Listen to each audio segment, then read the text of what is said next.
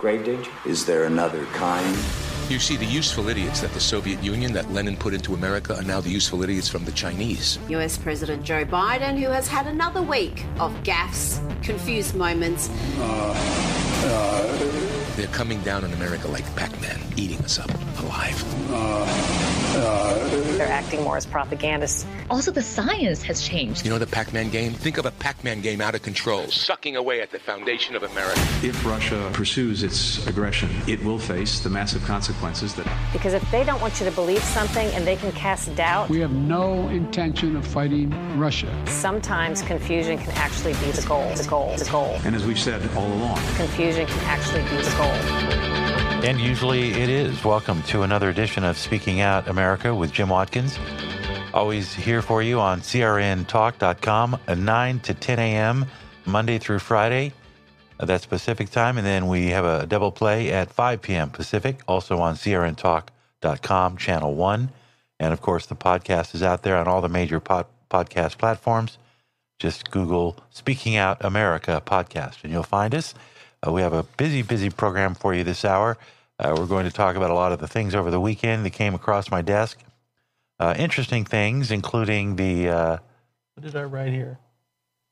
Here we go. Manufactured embryos. Now there's a there's a leader. Spinning Barbie, ABC, and a uh, unscrupulous attempt to smear the truth. And then also with all the heat going on in the, in the country, I ran across a great article over the weekend eight things that prove that carbon has little effect on climate warming or climate change, which is exactly opposite of what most of what you heard over the weekend because it's so hot everywhere. I mean, even in Montana, I checked at 99 degrees in Montana, Hardin, Billings area. They're they're under a, a heat dome, no question. So we'll get to all that. Uh, plus, Maria Bartiromo had some uh, interesting interchange with uh, Robert Kennedy Jr. So we'll get to that. Uh, just so much on the plate. But uh, at the top of the list, I have to say that just because it's, I'm naturally curious, but why is Elon Musk changing the logo? It's a cultural thing, the logo and the look of Twitter. Interesting, isn't it? Uh, and that could happen Monday. That's right. Yep.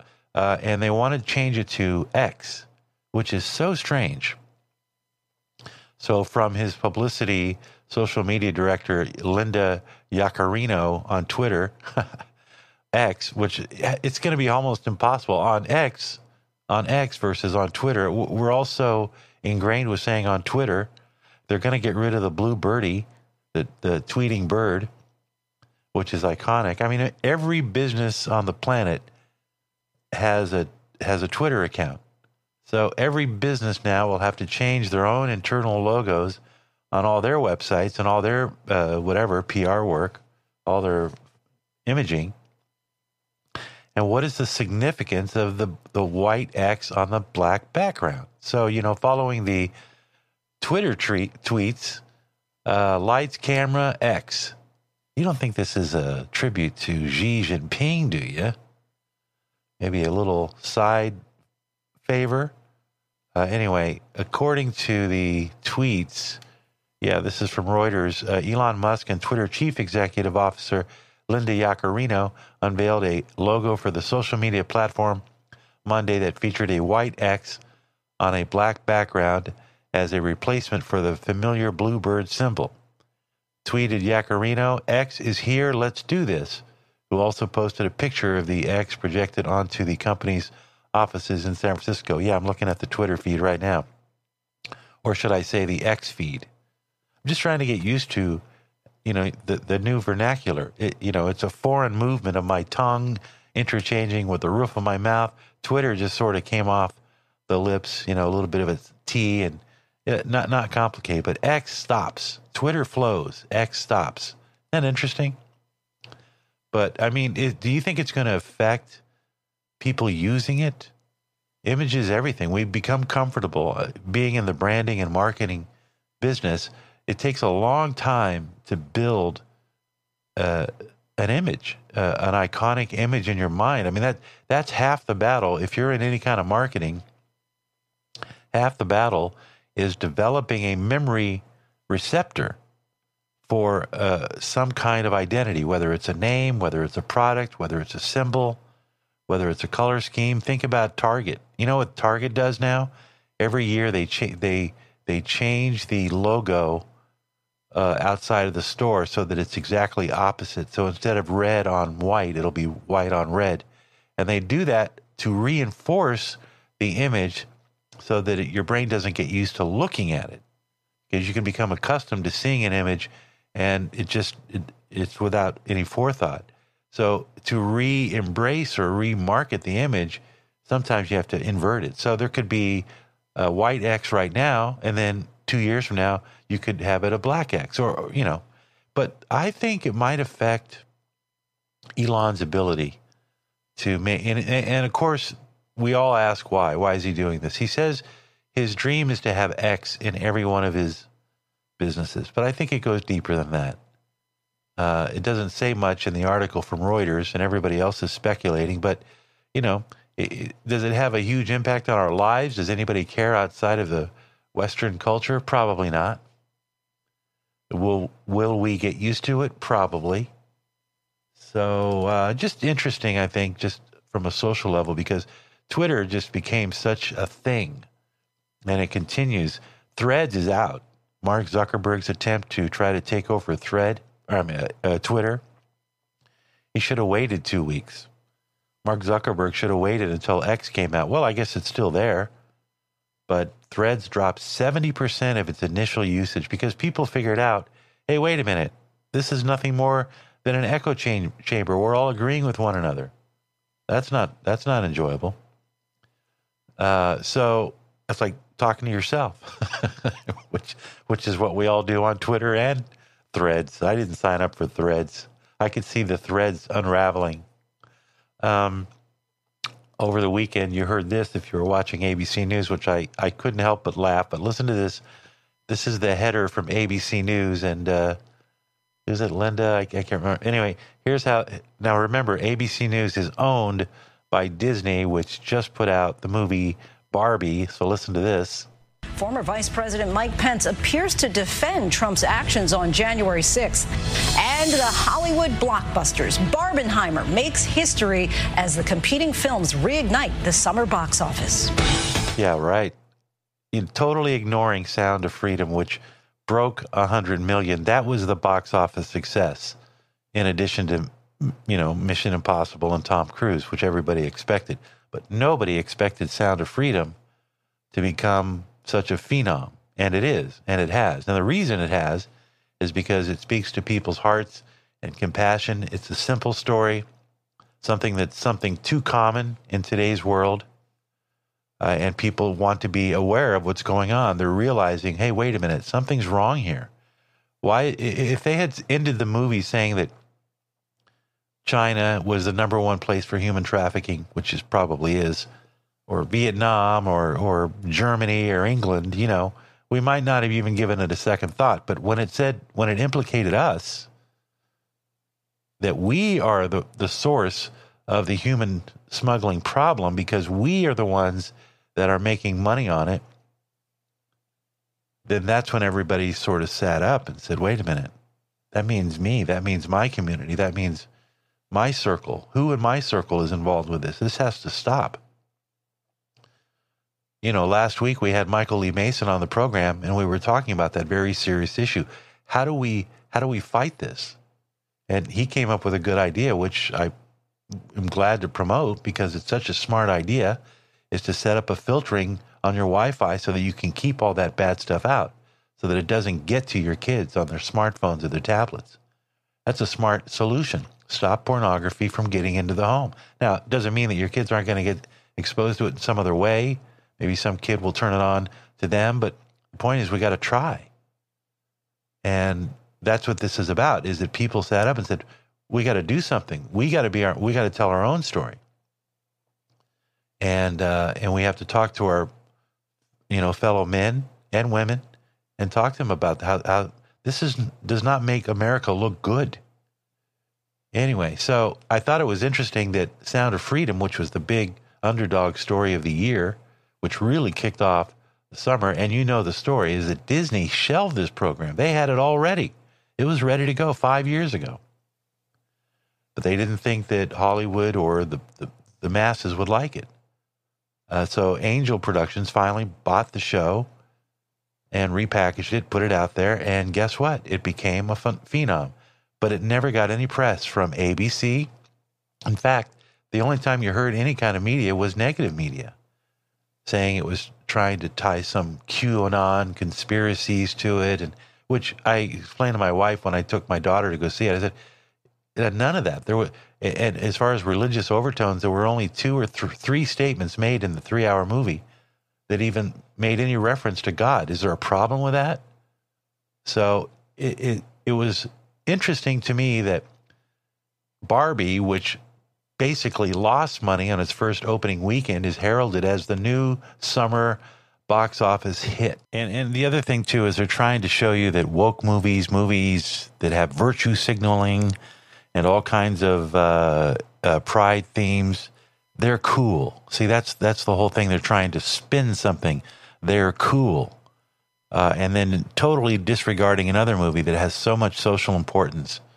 It's almost embarrassing, really, for Disney that they have to use their own network to promote a fabrication, a lie that somehow Barbie is the summer blockbuster. You know, it's just, it's beyond it's beyond reproach, really. Hey, coming up, we're going to be talking to Cam Edwards about some sneaky things they're doing in California having to do with gun law. So hang on uh, to your hats and we'll be right back. You're listening to Speaking Out America. I am Jim Watkins and I can be reached at my comment line 941 800 2937. And the Hollywood blockbusters. Barbenheimer makes history as the competing films reignite the summer box office.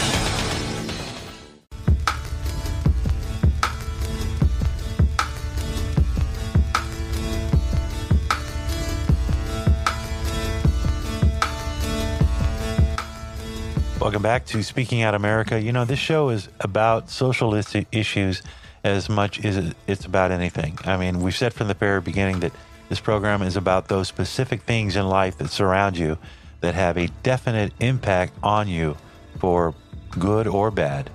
And uh, the only way to attack it head on is to talk about it.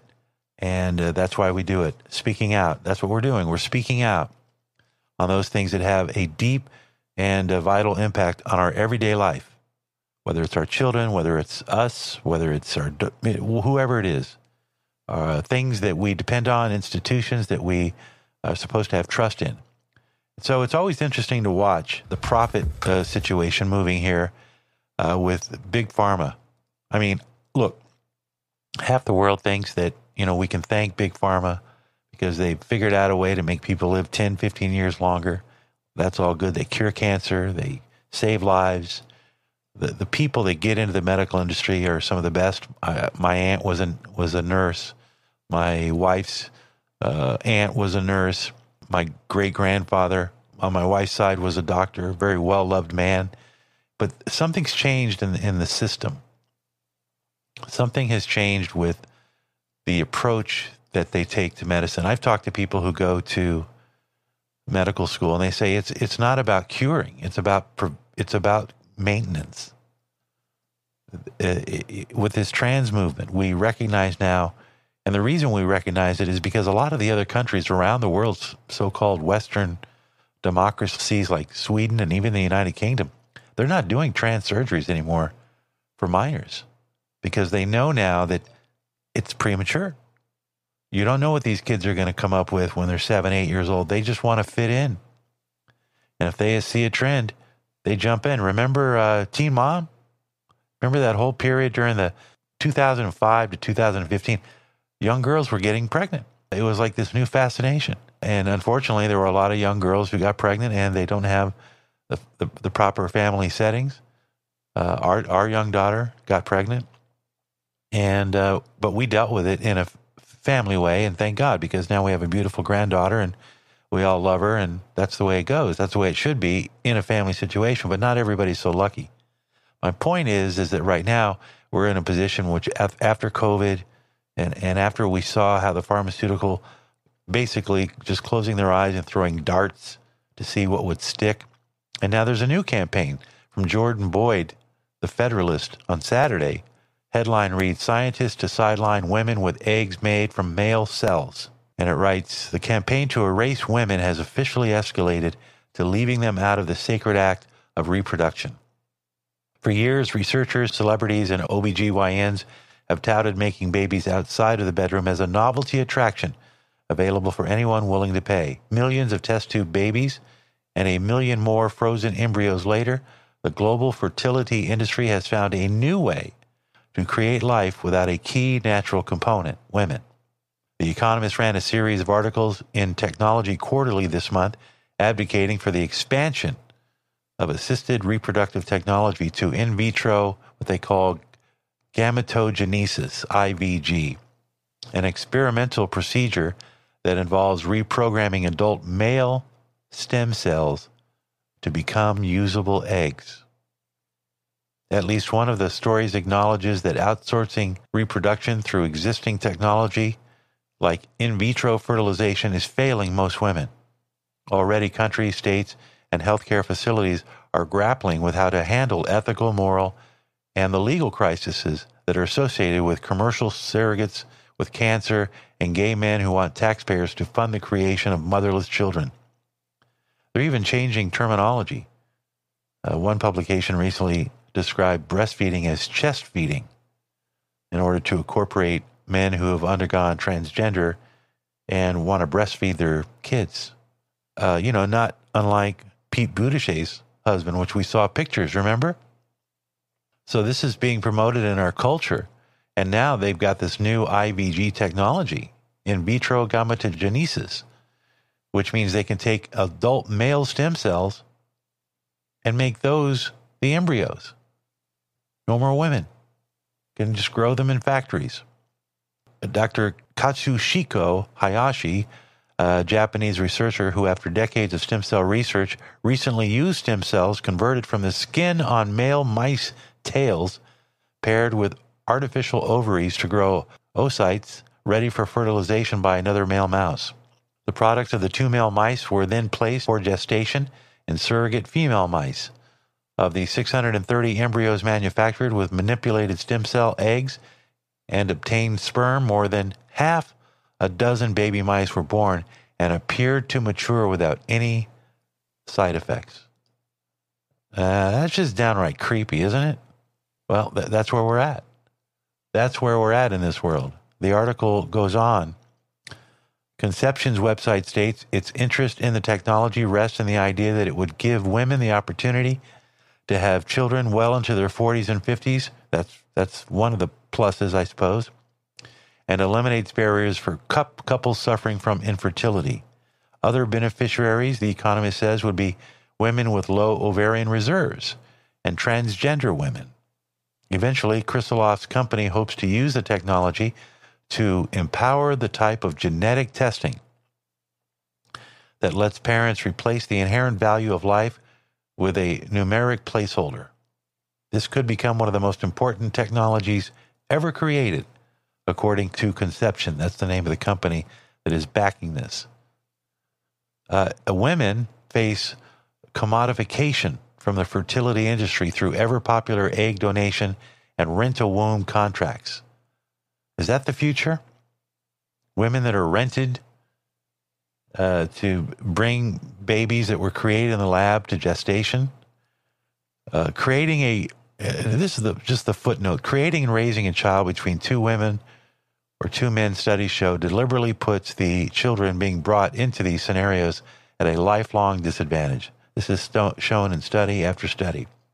But they won't teach that in our schools. Kids who are born and raised by their are raised by their married biological mother and father are more likely to leave, lead healthier, safer, and better a- educated lives well above the poverty line. Again, study after study. Women aren't just necessary for raising healthy children, they are necessary for creating those children. No matter how hard scientists try to distance themselves from the sacred act of reproduction, humans cannot permanently bypass biology without suffering more moral, ethical, and physical consequences. Here's how California Conception's donor embryo program describes it as cost effective, By allowing multiple patients to share the same egg donor and sperm donor, the treatment costs are greatly reduced compared to the cost of using and, and egg donor. They even misspelled it. you know, under these uh, trendy new ways of having children and producing embryos and cloning stem cells, it, basically completely changes any traditional idea of what it means to be a family, genetically, uh, ethnically. I mean, we're all just sharing our embryos and stem cells, and I think instinctively, on a gut level, we all know it's it's a dark path indeed. And we'll be right back with Cam Edwards. He'll be joining us just a moment to talk about some new California legislation that will affect gun owners in that state. Stay tuned to Speaking Out America. I'm Jim Watkins.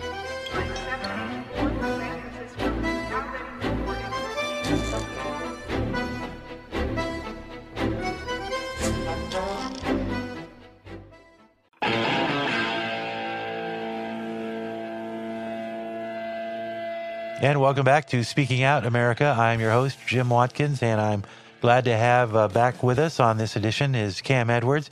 Cam is a great writer. He stays on top of some of the more pertinent issues, including the one that we're going to talk about now.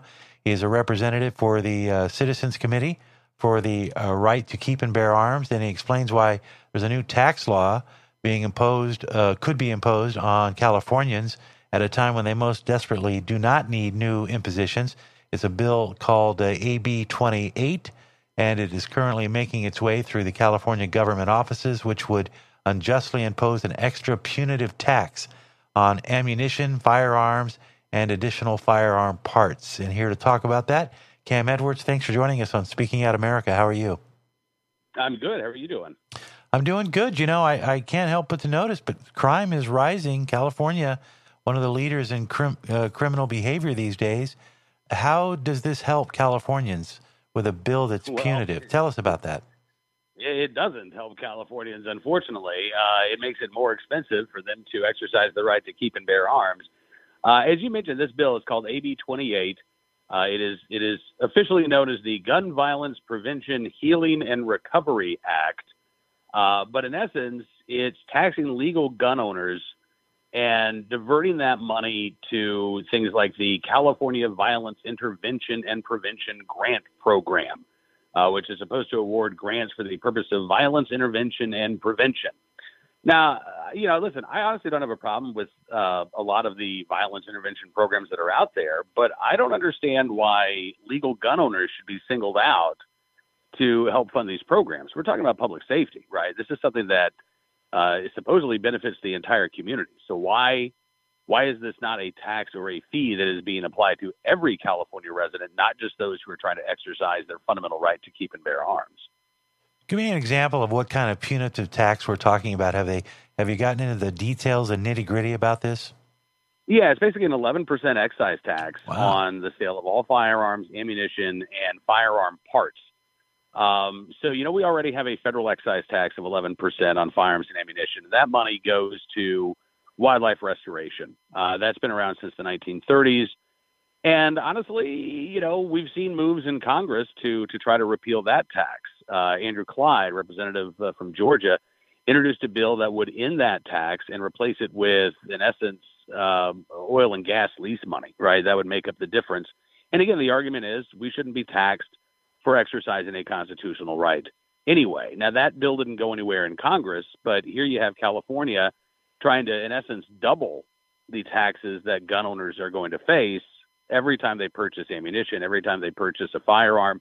And California's law is so screwy, it is illegal for a California resident to purchase ammunition out of state and then bring it back into California. So if you live, you know, on the Nevada border, it's against the law for you to drive to Reno or Lake Tahoe, go to a gun store, pick up a box of nine millimeter, and then bring it back home, even if it's cheaper. Um, so this is going to have a, a chilling effect on legal gun owners if it becomes law. This kind of reminds me when Obama, tried, or maybe he was successful when he was president and he passed a, a, a bullet tax or he restricted the amount of bullets, uh, all under the guise of gun safety. And I mean, it's just ridiculous. With they're fair, uh, this doesn't seem like it would hold up uh, in a, in a court of law. This could make it all the way to the Supreme Court because they're imposing a specific tax on a specific group of people. And you're saying they're doing it under the guise of taking that money and putting into programs that would reduce gun violence, which uh, how, how would they do that with these? It doesn't make any sense. Do you think he would hold up in court? I think it's an open question, honestly. Um, and you know, we've actually got another case out of California that's brewing. I think maybe a little bit uh, ahead of AB 28. There's a local ordinance that was passed in San Jose, California, a couple of years ago. That uh, actually two ordinances. One requires every legal gun owner to have liability insurance. Um, that's being challenged. There's also another measure in San Jose that every legal gun owner has to pay an annual fee simply for owning a firearm. Really? Uh, and again, that money is collected by the city, but it is supposed to go to a third party that is then going to distribute that money to, uh, you know, nonprofits, uh, violence intervention programs, and things of that measure. Now, San Jose has not yet figured out how to implement this, but as soon as they do, that's going to be challenged in court as well. Um, and I think that that provision it may be a little riper than AB 28. So by the time AB 28, if it's signed into law if it's challenged in court, by the time it gets up to the Supreme Court, we may already have a ruling saying no, you cannot single out gun owners uh, and, and impose a tax on the exercise of a constitutional right. I certainly hope that's what the courts are going to say. I'm thinking it would be like if you targeted truckers, people who own trucks, with an extra gas tax, since trucks usually use more uh, gas and create more pressure on the highways. It's just an unfair tax. It's basically targeting one group of people that maybe you don't like politically and saying, uh, you know, we're going to in, impose financial harm on you. Uh, and also, you know, again, going back to my original point, it's getting more dangerous to live in California, not less. And I would think that gun sales are probably up in California, are they not? Just like well, everywhere else yeah, in the country. I think they're uh, they're pretty steady right now. Um, you know, we've certainly seen nationwide a, a decline from where we were a couple of years ago at the height of what I call the Great Gun Run of 2020 right, where we had like Yeah. 3.2 million firearms being sold a month. We've had over 47 months now of at least 1 million gun sales each month across the country. In California, despite all those gun laws, is one of the biggest markets out there simply because of its population. Um, but we're also seeing a lot of games being played at the local level. You know, with the Bruen decision handed down last year, and the Supreme Court saying these may issue carry laws are, are no good. You've seen a number of jurisdictions in California uh, say, okay, fine, we'll we'll we'll uh, issue concealed carry licenses to you know all those that uh, that apply, but uh, it's going to cost you a thousand dollars or more to get your concealed carry license. We're going to charge you hundreds of dollars in fees. We're going to make you take a psychological test. We're going to throw up all of these bureaucratic barriers between you and your rights. So, you know, we had a good decision last year in Bruen, and I hope that we're going to have more to come. But right now, what we're seeing here is the defiance of the Supreme Court by a lot of these blue states who uh, it's not that they don't care what the court says, they're, they're rejecting what the court has said, uh, and they are continuing to make life difficult for for would be lawful gun owners. You know, I wrote a story in Bearing Arms today that the New York Police Department is issuing fewer permit licenses or, or fewer permits than they did before the Bruen decision was handed down. So they're actually making it harder uh, for folks to exercise their Second Amendment rights after the Supreme Court specifically told them you can't do that. You know, it's also interesting too, and we're talking with Cam Edwards. I'm going to give you a number in just a moment so that you can actually participate and help support what he's doing, and I'll give you the website as well. But I just read last week that Los Angeles, which is the second largest city in the country uh, and the largest city in California, they're about to initiate a no bail, no cash bail policy, which basically makes it easier for criminals after committing a crime to get right back out on the streets within 24 hours. How does this play up against, at the same time, the, the, the leaders in California are trying to make it more difficult for people to protect themselves against these criminals? Isn't it crazy? It is. I mean, it's it's completely topsy turvy, and you know we're we're seeing the results of this stuff in places like Washington D.C., where the city council uh, just sort of reversed course and they passed a, a tough on crime bill after years and years of insisting that uh, you know the way to, to public safety was to depolice, was to uh, you know move away from mass incarceration, quote unquote. Uh, and again, they've been over backwards to ensure that people who were accused of violent crimes were able to get out on uh, with no bond, even if they were arrested again. You know, there's a catch and release system, um, and you're seeing this in California as well. You're also seeing a rise in juvenile crime, and that is a major concern because you've got kids as young as 11 years old uh, who are, you know, committing armed robberies, they're getting arrested, they're returned to their parents, uh, and then they're picked up again. And again, the juvenile justice system is functioning about as poorly as the adult criminal justice system in places like Los Angeles and Washington D.C. Especially after you know, post COVID. the, yeah. the, the answer for the left is, well, let's make it harder for people to, to protect themselves not let's actually go after the you know relatively few number of violent offenders out there who are causing such mayhem and misery for everybody else. Well, Cam, uh, the number I want to give out to people so that they can be, get involved with what you're doing, awareness is the first step. 800 699 0992. Again, 800 699 0992. And the website is uh, www.ccrkba.org ccrkba.org. Cam Edwards, good catching up to you. We'll keep our eye on this. And yet another good reason why Gavin Newsom should never be the president. We'll talk to you again next time. That. Thanks very that. much. We'll talk to you again soon.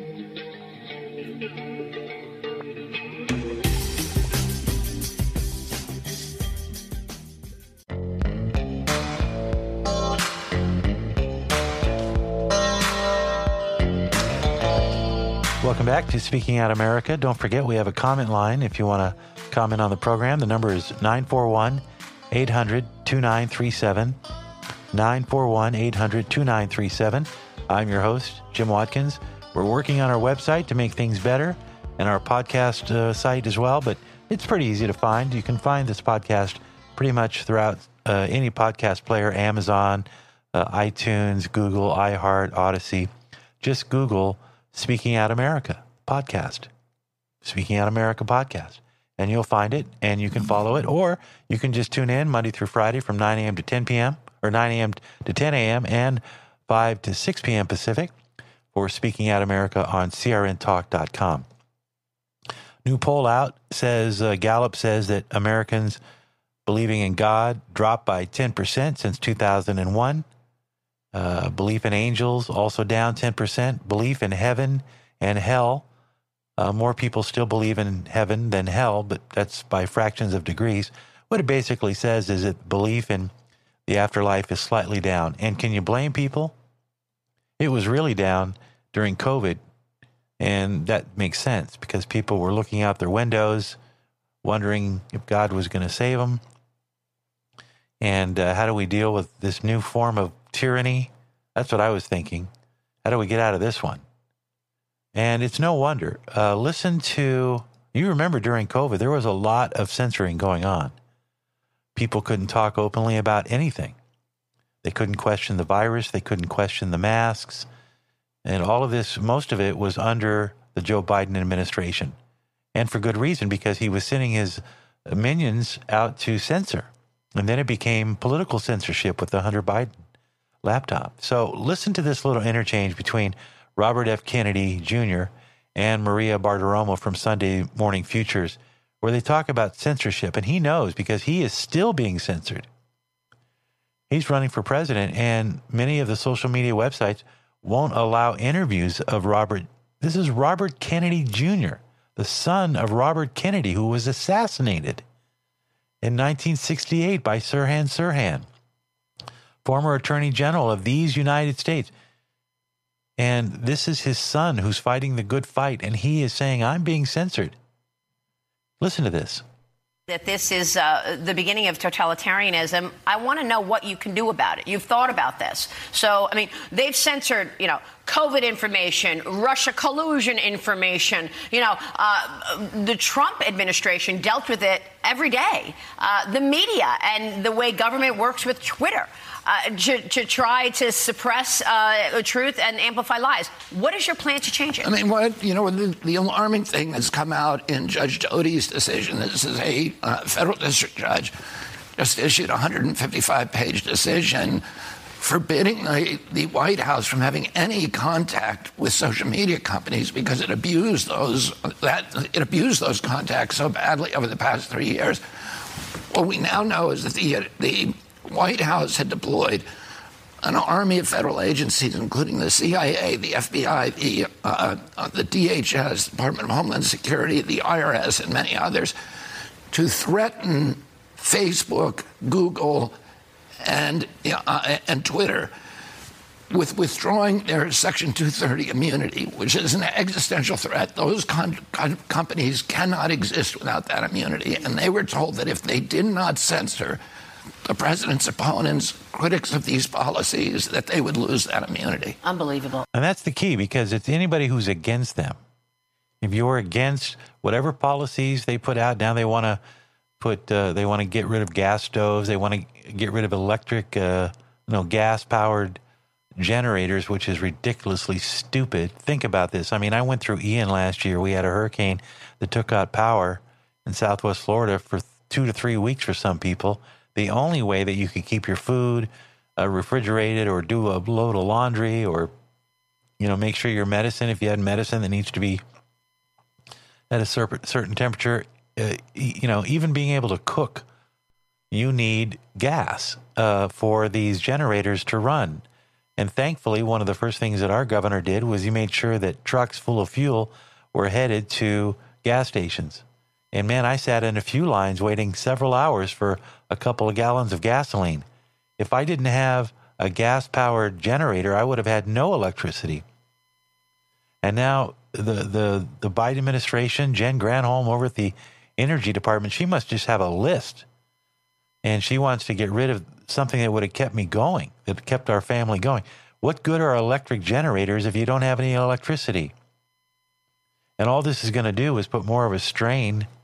I'll give you a good fact, fact thing. And, and by the way, all of this is under the, the guise of what we're talking about here, which is the government is clamping down on dissent. They don't want you to disagree with their policies.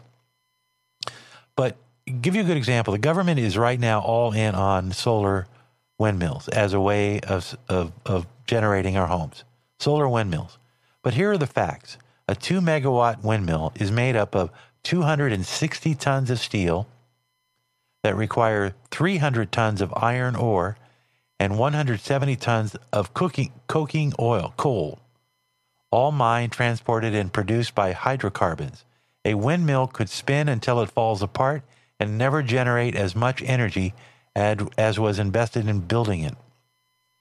That's from an expert, guy by the name of Thomas Homer Dixon, uh, from an organization called Carbon Shift. It never makes back it, its money. It is known to kill wildlife, particularly whales. It disorients their sonar ability because you've got these humming things that are spinning off the coast, and I've seen them, and they're useless. You'll never make your money back, and all they're going to do is make. You know, there's a there's a it was a story came out today uh, in our local news about how these people were having to decide between electricity or food. But the government is creating this dilemma. The government is creating this problem by turning the spigot off of cheap, abundant energy. But if you disagree with that, then you are a climate denier. And that's where we're headed. And all of the social media, I mean, it's, it's, it doesn't just stop at you know, questioning vaccines or questioning anything, uh, questioning school education, whatever it is. If the government doesn't want you to say it, they'll go after you and they'll go after social media, which they've done. Think about this the federal government took it upon itself to threaten Facebook, Google, all these high tech companies that reach hundreds of millions of people a day and said, we would suggest that you didn't carry that story, or we would suggest that you put a false flag or false fact barrier. Have you seen those? You're sc- scrolling through Instagram, and then it'll be, you shouldn't see this, this is false. But it still gives you the option of seeing it. And then you see it, and it says something like, the video in this is questionable, or something. But it still looks fairly legit. And, and the point is that I think Robert F. Kennedy is making is he wants to end that. He doesn't want the government to be in a position where it says what is true and what isn't, or to parlay their influence on media companies, which is what they've done. So they've got the television media under their wing because they're all playing for keeps and positioning and jockeying for position. And then you've got them and their tendrils trying to reach out and smash up uh, information. Now, what's going to happen the next time there's a COVID outbreak or some sort of other? You know, we're not supposed to publicly say that we don't support the Ukraine war. it's starting to look a lot more like 1984 and a a lot less like Brave New World. At least to me. That's the way I look at it.